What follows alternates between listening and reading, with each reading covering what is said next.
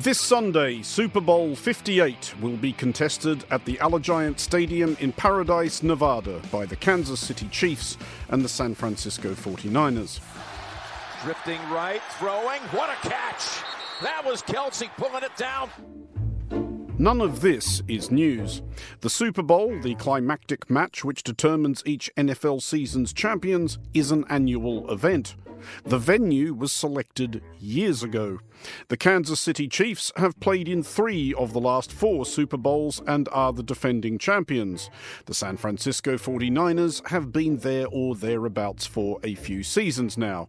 They lost Super Bowl 44 to the Chiefs four years ago, were a game away from making the Super Bowl two years after that, and would probably have faced the Chiefs in the Super Bowl again last year, but for a freakish sequence of injuries in that season's NFC Championship game, the NFL equivalent of a semi final, which left the 49ers trying to beat the Philadelphia Eagles without a quarterback.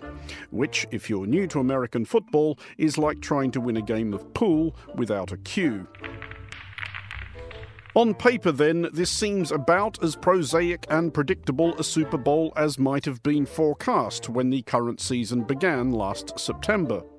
In reality, however, though reality is arguably not quite the word for the 21st century American political landscape, circumstances have contrived to turn Sunday's match into what may be the weirdest Super Bowl of all time, like even weirder than Super Bowl 51, in which the Atlanta Falcons somehow managed to lose to the New England Patriots despite holding a 25 point lead halfway through the third quarter.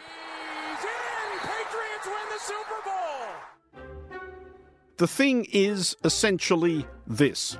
At some point during this season, the Kansas City Chiefs superstar tight end Travis Kelce began stepping out with the monstrously popular singer Taylor Swift. At which point, the reasonable listener will be thinking, fine, whatever, good luck to them, even if the reasonable football viewer may be given to wondering if absolutely all these shots of Swift jumping excitedly up and down whenever Kelce catches a pass are altogether necessary. Pacheco But the reasonable listener or viewer, or reasonable pundit, or for that matter, reasonable citizen, is not who presently drives America's political discourse. Accordingly, a voluble cohort of American conservatives, the kind of people who, in less ridiculous times, would have been delighted by a public romance between a footballer with a Midwestern team and a singer with a country music background, are winding themselves and each other up with the idea that the Kelce Swift partnership is, in fact, a sinister hoax undertaken to deliver this year's US presidential election to Joe Biden. And then, probably, to further the deep state's ultimate plans to confiscate everybody's guns and herd the entire population into re education camps where they will be forcibly injected with tracker nanobots and press ganged into gay weddings conducted by Satanists. Failed presidential candidate and idiot Vivek Ramaswamy channeled this conspiracy theory by posting on social media with an implied arch of eyebrow and tap on nose that he wondered who was going to win the Super Bowl and if this victory might be followed by a presidential endorsement from what he described as an artificially culturally propped up couple.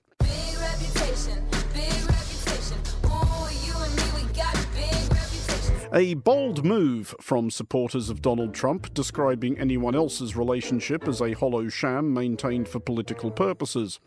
Further branches of the theory note Travis Kelce's past promotion of Pfizer vaccines and Bud Light. The latter, a beer which has become a radioactive taboo among American conservatives for reasons actually even sillier than any of this.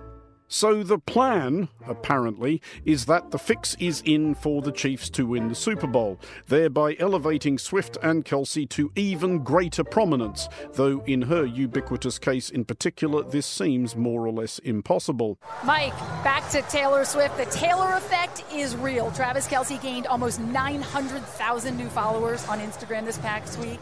If 49ers quarterback Brock Purdy twangs his elbow in the first quarter again, or if San Francisco's largely unstoppable running back Christian McCaffrey is at a similarly early stage crushed by a grand piano falling from an overflying aircraft, or if Chiefs quarterback Patrick Mahomes sheds his human container to reveal a three metre tall lizard which fires laser beams from its eye sockets, then okay, maybe there's a thing. It would nevertheless be fascinating, yet unsurprising to discover how many of the people now seething that American football is scripted are habitual viewers of professional wrestling. Uh, let's get ready Incredibly stupid though this whole farrago is, it has acquired sufficient momentum that NFL Commissioner Roger Goodell has felt compelled to deny it. There is no way that I could have scripted that one. Let's just put it that way. As has the US Department of Defense, accused by one Fox News fulminator of co opting Taylor Swift as a psychological operations asset. The Pentagon responded that, as for this conspiracy theory, we are going to shake it off and you can see what they've done there. Inevitably, the denials have only inflamed the speculation, as denials always do. One glorious day, some senior leader of a great democracy will respond to such nonsense by exclaiming, I'm not even going to engage with this, you people are just morons, and suggest removing the vote from the insistently half witted, but we do not appear to be there yet. But if Sunday's Super Bowl actually has been bent for Kansas City by a cabal of furtive yet omnipotent plotters whose ability to manipulate human affairs is such that they can fix entire football seasons, nobody has told bookmakers. As of this broadcast, you can still get maybe 5 to 4 on the Chiefs, which all things considered looks outstanding value. For Monocle Radio, I'm Andrew Mueller.